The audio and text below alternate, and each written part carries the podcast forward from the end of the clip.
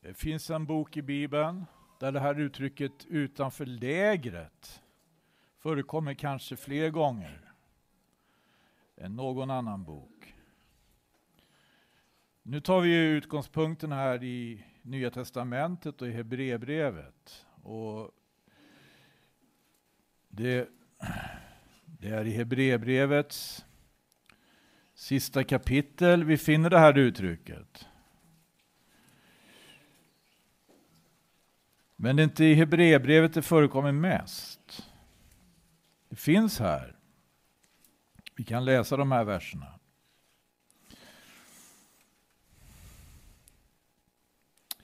Från tionde versen kanske. Hebreerbrevets trettonde kapitel. Vi har ett altare från vilket de som gör tjänst vid tabernaklet icke har rätt att få något att äta. Det är ju så att kropparna av de djur, vilkas blod överste prästen bär in i det allra heligaste till försoning för synd, bränns upp utanför lägret. Därför var det och utanför stadsporten som Jesus utstod sitt lidande för att han genom sitt eget blod skulle helga folket. Låt oss alltså gå ut till honom utanför lägret och bära hans smälek.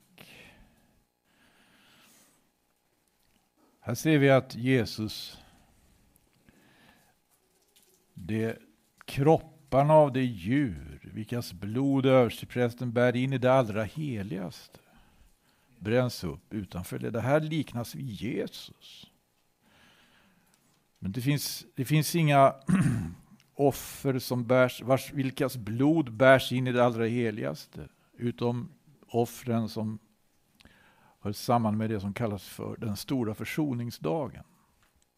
Först när det gäller den stora försoningsdagen, eller Jom Kippur, så bärs syndofferstjurens blod och syndoffersbockens blod in i det allra heligaste. Alla andra offer så kommer blodet aldrig längre än till det heliga. Vi ska eh, titta lite mer på det här. Alltså syndofferstjurens och syndoffersbocken. Av två bockar så är det en bock då som offras och vars blod bärs in i det allra heligaste. Jämförs med Jesus. Men Jesus kallas inte tjuren. Inte heller kallas han bocken, han kallas lammet. Det finns en bok i Bibeln där det här uttrycket utanför läger förekommer mest, flest gånger. Och jag tror att det är tredje Mosebok. Tredje Mosebok. Som i och för sig är en oerhörd bok. Den är så speciell. Och bara det här med utanför lägret. Ja, det handlar om syndoffertjuren då till exempel. Han, hans hud och kött och orenlighet ska ut utanför lägret och brännas upp. Men det handlar också om den spetälske. Den spetälske ska, stå och bo utanför, utanför lägret ska han ha sin bostad. Står om det här. Och Jesus kallas inte för den spetälske. Men han botade de spetälske. Det står om prästsönerna vars döda kroppar bars ut utanför lägret. Prästsönerna som föll när de bar fram främmande eld. Och Jesus kallas inte för prästson, men han kallas för Guds son. Och han bar inte fram främmande eld. Ändå så kommer hans döda kropp att hänga där på korset. Det står om syndoffertjuren, ja. Prästsönerna. den spete. Alltså det är vid fler tillfällen ändå som eh, det här uttrycket finns. I tredje Mosebok. Tredje Mosebok som ju faktiskt är ägnad åt att på ett alldeles bestämt sätt markera lägret. Det marker, liksom andra Mosebok på sitt sätt, det markerar lägret därför att det som det handlar om i tredje Mosebok, det handlar om det här tabernaklet. Tabernaklet i öknen. Tabernaklet som befinner sig mitt i lägret. Mitt i lägret. Tabernaklet där prästerna gör tjänst. Tabernaklet där det står på förgården står ett altare. Och i det heliga tabernaklet står det, det hade ju sin särskilda konstruktion. Och just det här är det som Hebreerbrevet, Hebreerbrevets författare på ett särskilt sätt anknyter till då i, i, i, i det brev som är riktat till hebreerna. Till hebreerna. Och det är väl inte utan vidare som författaren till Hebreerbrevet gör sig denna oerhörda möda att förklara för hebreerna. Evangelium. Ja. Med, med jämförelse då i, i, som hämtas djupast kanske från Gamla Testamentet. Från tredje Mosebok. Och här i Hebreerbrevet så kan vi läsa, där ägnas han beskriver just det här i, i nionde kapitlet. I nionde kapitlet står det så här. Nu hade visserligen också det förra förbundet sina gudstjänststadgar och sin jordiska helgedom. Ty i tabernaklet, in, in, in, i tabernaklet inrättades ett främre rum var i stod ljusstaken och bordet med skådebröden. Och detta rum kallas det heliga. Men bakom den andra förlåten var ett annat rum i tabernaklet som kallas det allra heligaste med ett gyllene rökelsealtare och förbundets ark på alla sidor överdragen med guld. I denna förvarades ett gyllene ämbar med mannats och Arons stav som hade grönskat och därtill förbundets tavlor. Där ovanpå stod härlighetskeruber som överskygde nådastolen. Men om vart särskilt av dessa föremål är nu icke tillfälle att tala. När han skrev det här brevet så skriver han, det här är ganska intressant, om vart särskilt av dessa föremål är nu icke tillfälle att tala. Det kanske skulle komma ett sådant tillfälle då. Det borde det väl göra förr eller senare i den kristna församlingens historia när det här är ett sånt oerhört ämne. Tabernaklet som hade sina, sina, sina bestämda mått. Och det, det eh, blir ju redan i andra Mosebok eh, redan i andra Mosebok så får ju Mose då de här, ska vi säga, instruktionerna. Det står om hur han får särskilt eh, veta då alltså stadgarna, vad som stadgats om det här tabernaklet. Han får inte bara veta det, han får dessutom i uppdrag att eh, utse sådana som skulle förfärdiga det här tabernaklet. Och de skulle göra det inte utan att de hade, som det heter, Guds ande. Uppfyllda av ande och vishet, står de då. Som förfärdigade. Som förfärdigade tabernaklet. tabernaklet som står där då. Är emellan, om vi säger på ett särskilt sätt, så ser det tillbaka på Guds handlande, på själva skapelseverket. Men det pekar också framåt mot försoningsverket. Det finns väldigt mycket här som är eh, intressant. Och som, eh, som vi uppenbarligen kan lära av då. Om vart särskilt av dessa föremål är nu icke tillfälle att tala. Han ville få fram någonting i det här brevet. Han ville få fram eh, det här, så att säga, den här undervisningen om Jesus. Om hur Jesus, Kristus, eh, finns, eh, kommer i, i, i överensstämmelse med Guds löften. Han kommer ju i överensstämmelse med Guds löften. Och detta gör honom så stor. Det gör honom så stor. Eh, det finns, det, finns, eh, det finns ju de som förs ut utanför lägret därför att de inte håller måttet enligt lagen. De som inte håller måttet enligt lagen, till exempelvis den spetälske, han ska ut utanför lägret. Han får inte vara med i, i, i, så att säga, innanför lägret, i lägret.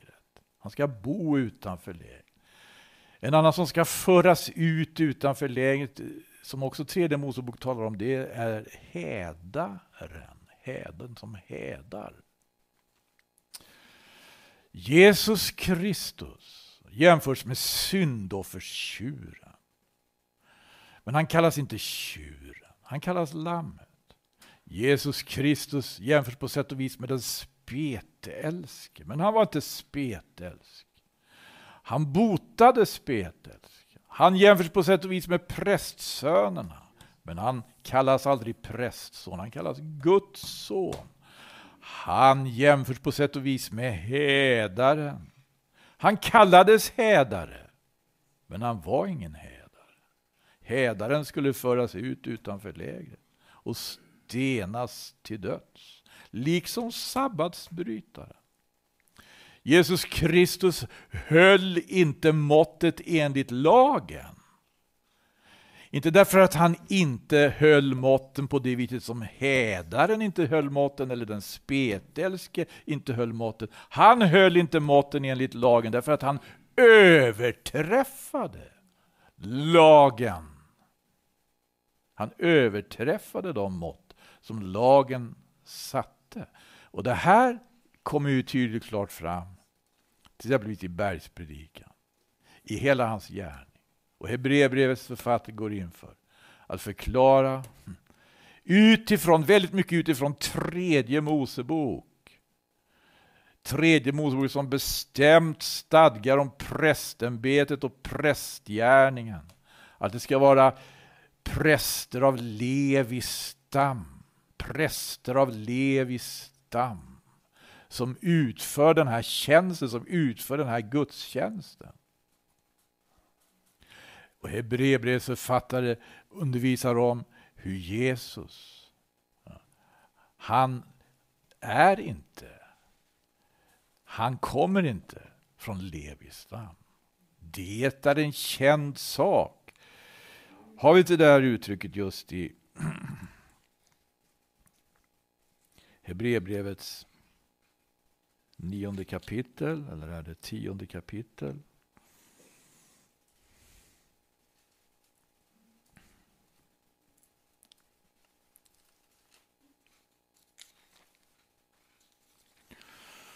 Eller är det sjunde kapitlet? Jag tror att det är sjunde kapitlet.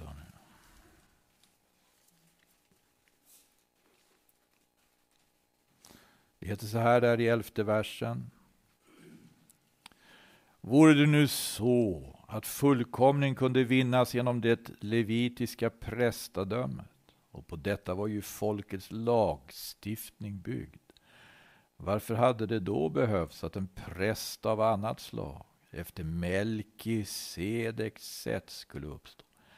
En som icke nämnes efter Arons sätt. Om prästadömet förändras måste ju med nödvändighet också lagen förändras. Den som detta säger som hörde nämligen till en annan stam, en stam från vilken ingen har utgått, som har gjort tjänst vid altaret. Ty det är en känd sak att han som är vår Herre har trätt fram ur Judas stam.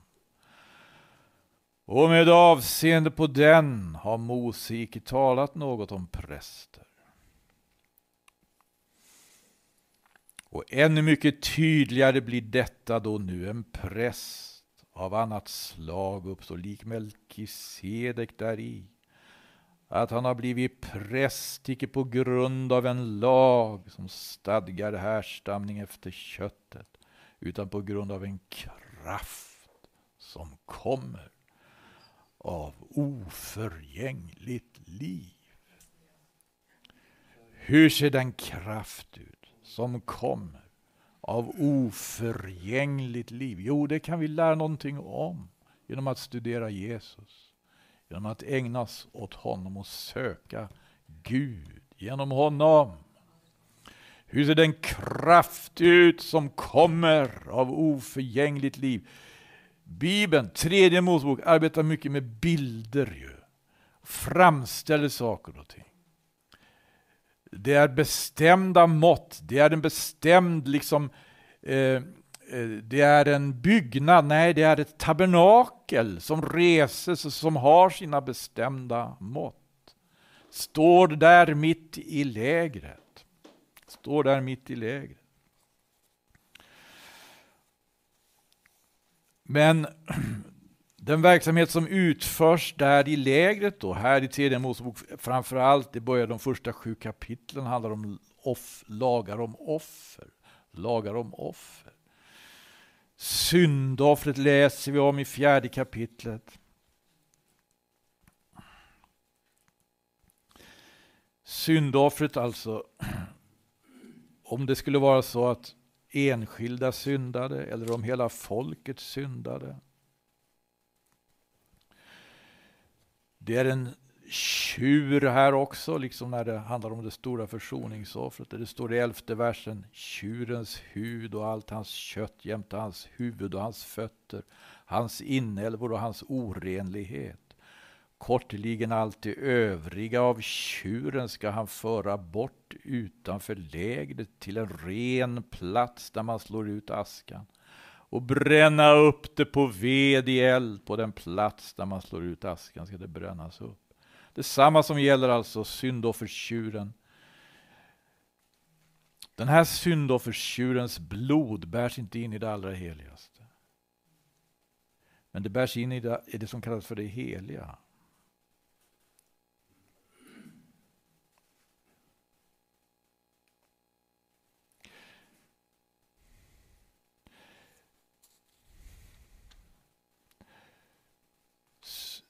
Jom Kippur, den stora försoningsdagen. Då står det om syndoffertjuren där. I sextonde kapitlet i tredje Mosebok. Det är syndoffertjuren och det är två bockar. Den ena bocken ska offras åt Gud, den andra ska släppas fri ut i öknen åt Asasel. Men det offer som då bärs fram. Det står ju om dem som på samma sätt när det gäller kropparna där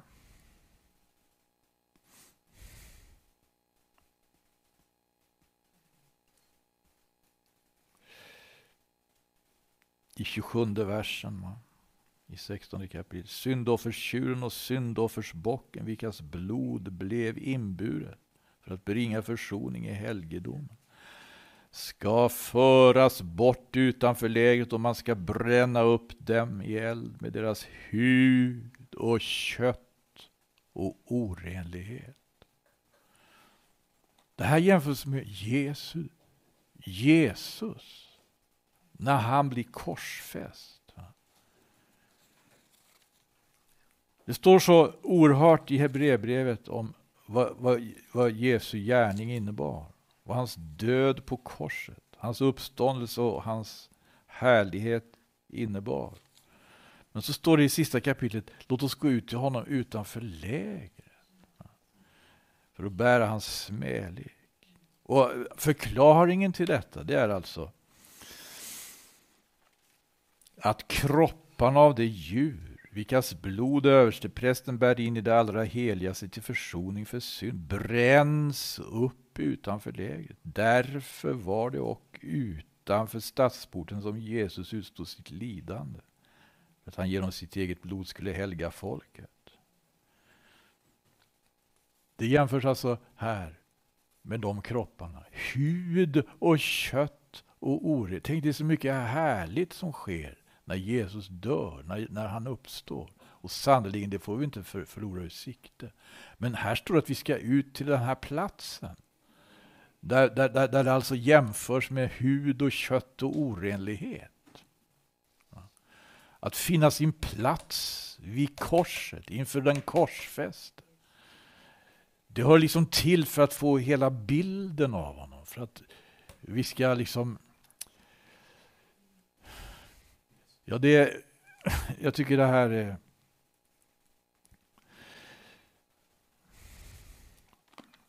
Det är fantastiskt, stort. Gud var evigt lov.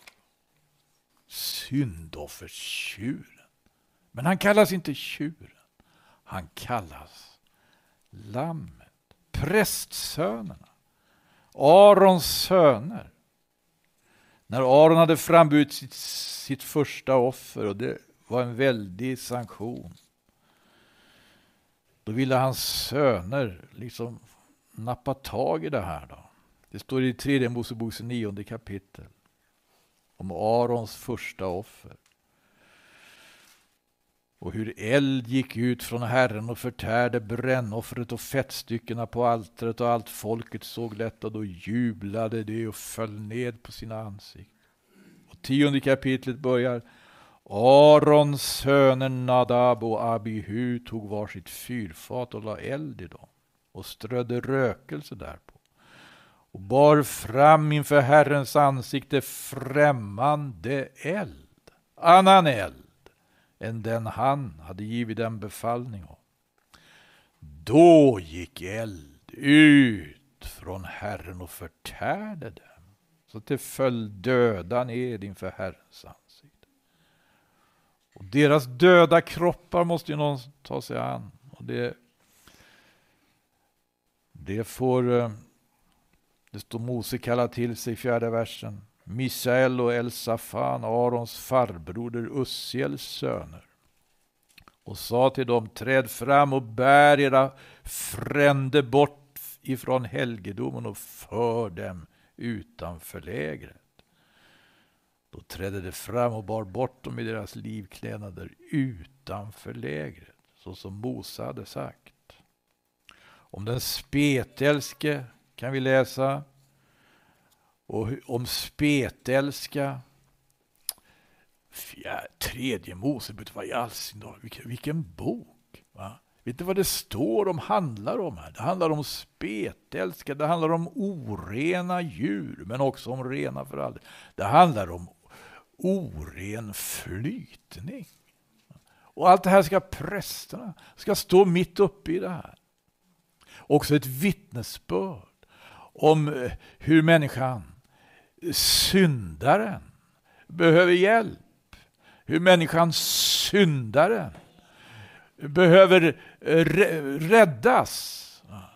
Och hur den rätta prästtjänsten egentligen ska se ut hur den rätta, den, den rätta prästen här ser vi trots allt i, i det levitiska prästadömet konturerna av den rätta, värdiga prästtjänsten som står mitt i allt det här.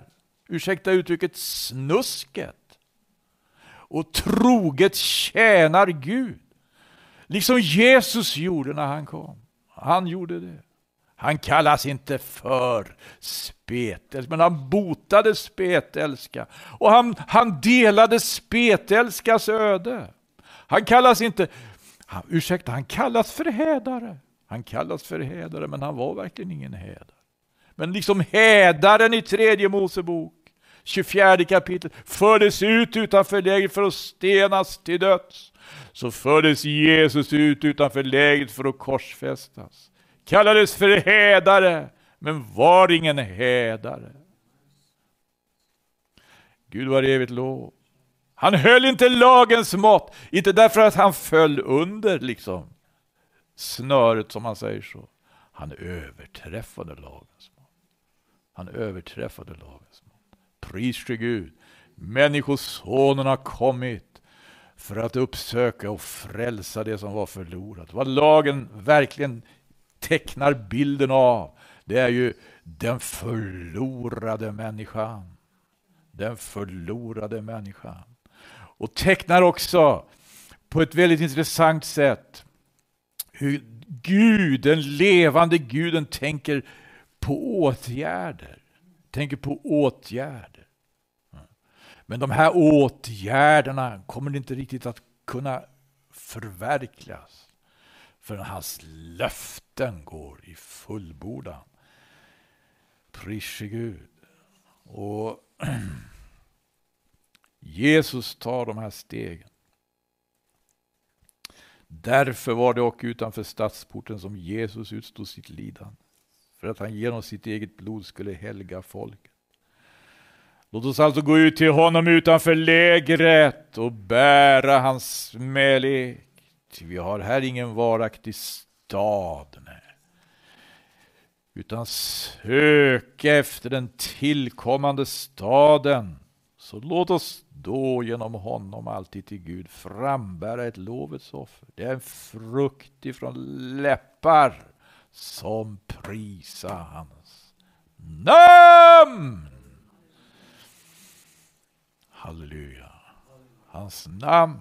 Prisa hans namn. Store Gud. Här är, här är en byggnad. va? Eller ett tält, här är ett tabernakel. Det har sina, det har sina bestämda mått. Det har sina bestämda mått. Gud var evigt lov. Jag måste hejda mig lite här. Ska vi, ska vi tala med Herren hörni? Att han hjälper oss här fortsättningen.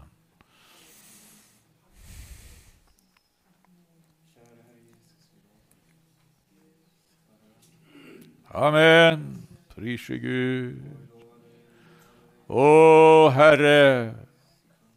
Halleluja, en nådens och bönens ande. Gud var evigt lov. En nådens och bönens ande. Sänd, sänd, giv, giv. Åh Herre, vi prisar dig. Halleluja. Amen, amen. Om någon av om någon av oss heter det brister i vishet, så må han utbedja sig sådan från Gud, som giver åt alla villigt och utan hårda ord. Hör, hör, han giver åt alla villigt och utan hårda ord. Varför ska vi inte bedja då honom om vishet? Varför ska vi inte bedja honom om förstånd? Varför ska vi inte bedja honom om ande och vishet? Som aposteln Paulus beder för, för Efesierna.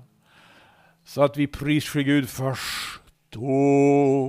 hans ord. Gud, Gud som har byggt allt, Gud som har byggt allt. Hörni!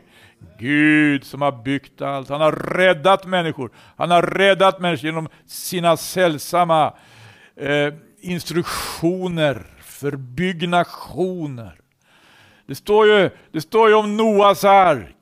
Det står om tiden före floden. Det var en tid, står det. Hur, hur, hur beskrivs den tiden? Det står om det i, i, i första Mosebok. Kapitel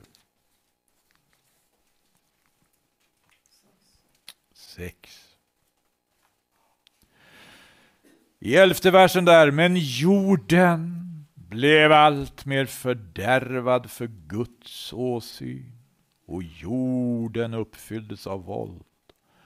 Och Gud såg att jorden var fördärvad eftersom allt kött vandrade i fördärv på jorden.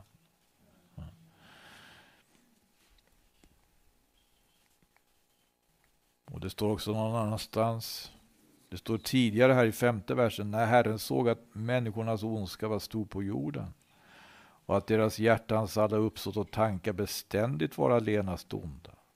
Då ångrade Herren att han hade gjort människorna på jorden.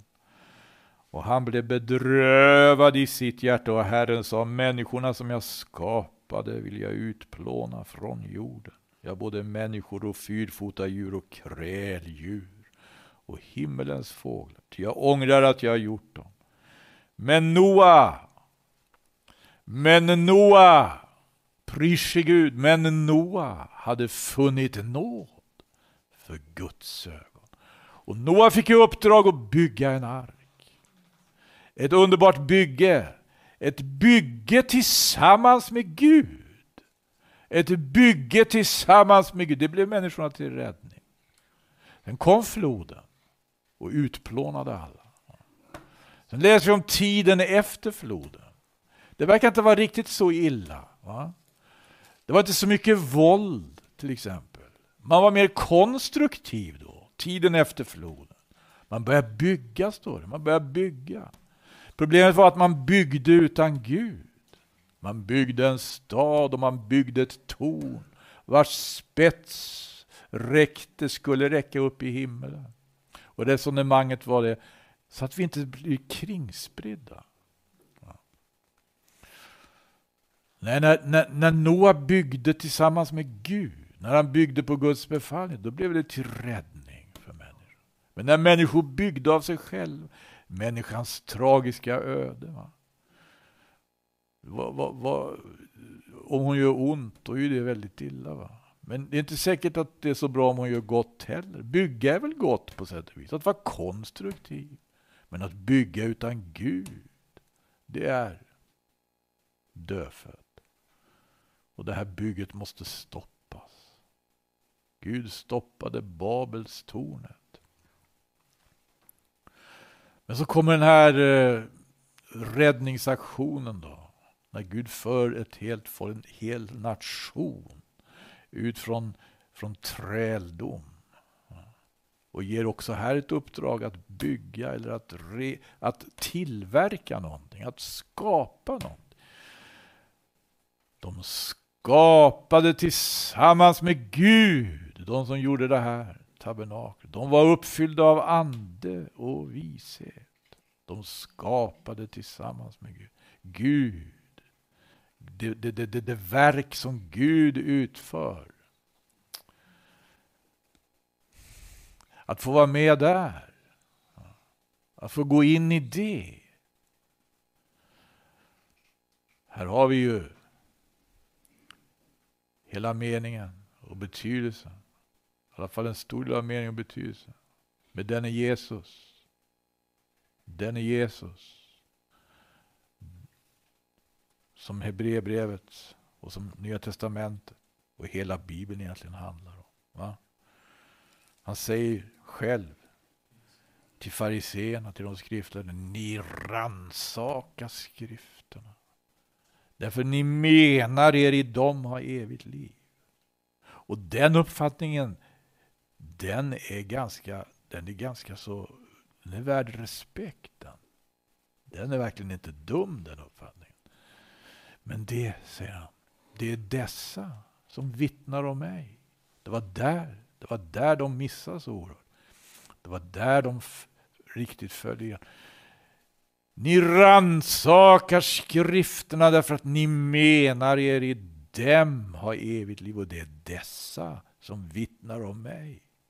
Men ni vill inte komma till mig för att få liv.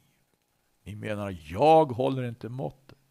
Ni menar jag är en hädare, jag ska föras ut Som hädaren förs ut utanför stadsportarna, utanför lägret, för att stenas till döds eller för att korsfästas eller något annat. Så gjorde de med Jesus, vår frälsare. Och vi måste så att säga se till att vi inte, att vi inte förlorar honom ur sikte.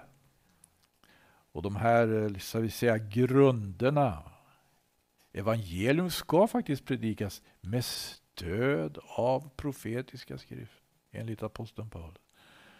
Evangelium ska predikas med stöd av profetiska skrift. Människorna var mer konstruktiva efter syndafloden. Inte så våldsamma eventuellt. De var våldsamma då också, men de var tydligen inte så våldsamma som innan. De var mer konstruktiva. De byggde. De byggde, de, men de byggde utan Gud. Det här är ödesdigert. Vi måste se, se hur, hur de byggde som byggde tillsammans med Gud. Hur byggde de som byggde tillsammans med Gud? Gud byggde själv. Gud, står det, har byggt allt. Och inte det just Hebreerbrevets Besked. Gud har byggt allt. Och vilket sätt han bygger, det, det fick den vise Salomo lite insikt i. Jag får hejda mig igen. Ska vi tala med Herren lite ytterligare här? Inte kör framför... Pris Gud. Ronalada Halleluja, halleluja. Ska vi vara med och bygga med Gud? Eller vad ska vi bygga för något? Det står ju så som det var på Noas tid, så som det var människorna planterade och byggde. Planterade och byggde, men de byggde utan Gud.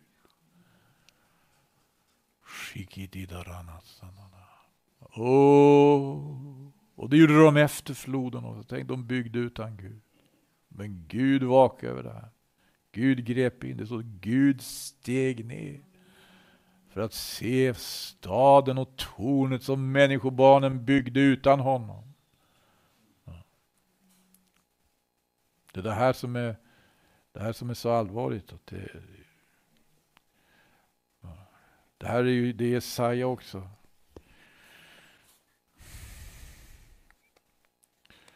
Jesaja får förkunna. Ja.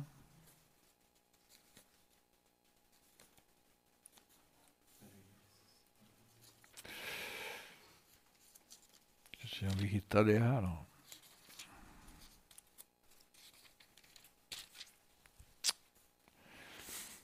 I kapitel 30. Ve är ni vanartiga barn, säger Herren, ni som gör upp rådslag som icke komma från mig och sluter förbund utan att min ande är med så att ni därigenom hopar synd på synd. Göra upp rådslag. Det här är just det här. Att eh, det är ju inte bara Gud som gör upp rådslag. Men tack och lov, det, Gud har gjort upp rådslag. Men han har skapat människan till sin avbild och med förmåga att själv va, göra upp rådslag. Men när människan gör upp rådslag utan honom.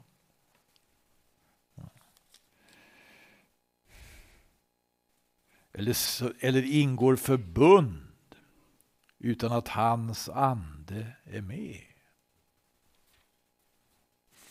Det här, det här är ju en utmaning va? i den tid vi lever i. Det liknar väldigt mycket den tid som är den sista att i en tid som denna, när så många mänskliga rådslag har satts i verket, ja, när så många mänskliga rådslag och projekt har satts i verket. Att i en tid som denna bygga tillsammans med Gud.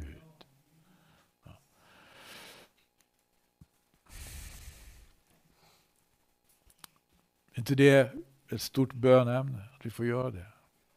Inte skynda före och inte heller komma efter. Man kan skynda före Gud. Det var nog det de gjorde när de byggde Babels torn. Gud vill bygga något. Gud vill bygga något. Guds. Va? Det finns, han har gjort upp rådslag. Han har gjort upp rådslag. Det rådslaget har sina mått. Gode Gud. Människor har också gjort upp rådslag. Gud har ingått förbund. Står det. Men människor ingår också förbund. Och ödesdigert i ändens tid. Om jag förstår skriften rätt så kommer ett slutgiltigt antikristligt förbund. Jag, jag tycker inte det verkar som det är avlägset dit. Då har människors rådslag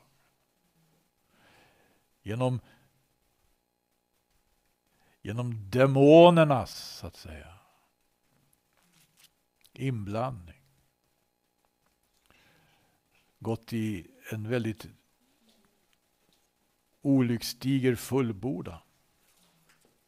Jesus använder uttryck som han hämtar från Daniel, förödelsens styggelse. Gode Gud. Ve er ni vanartiga barn, säger Herren, ni som gör upp rådslag som icke kommer från mig och sluter förbund utan att min ande är med. Så att ni därigenom hopar synd på synd.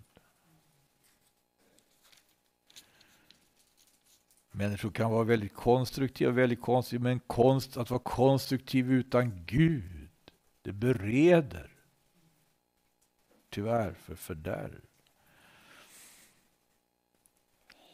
Ve dem, står det i nästa kapitel, 31 kapitel. Ve dem som drag, draga åt stad ner till Egypten för att få hjälp. I det de förlitar sig på hästar. Det som sätter sin förtröstan på vagnar därför att där finns så många. Och på ryttare därför att mängden är så stor. Men som ej vända sin blick till Israels helige och icke fråga efter Herren. Vad man vänder sin blick till Innan de byggde Babels torn så hade de inte vänt sin blick någonstans. Jo, det hade de.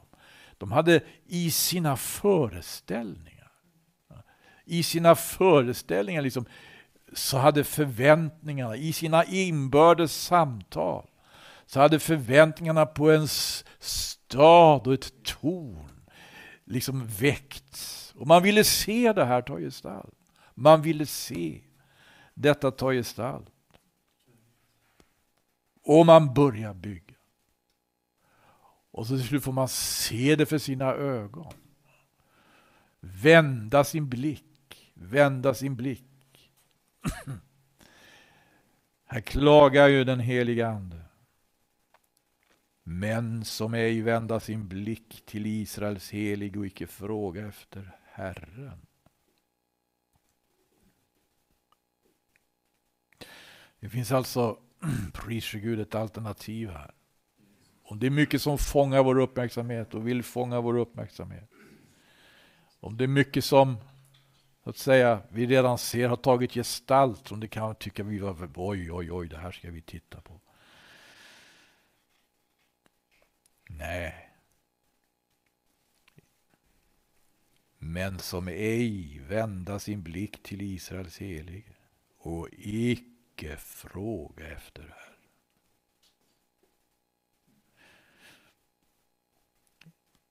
Det är olyckligt. Det är illa. Vi ska fortsätta här imorgon titta på Guds byggnadsverk. Och varför korset är så oerhört konstruktivt.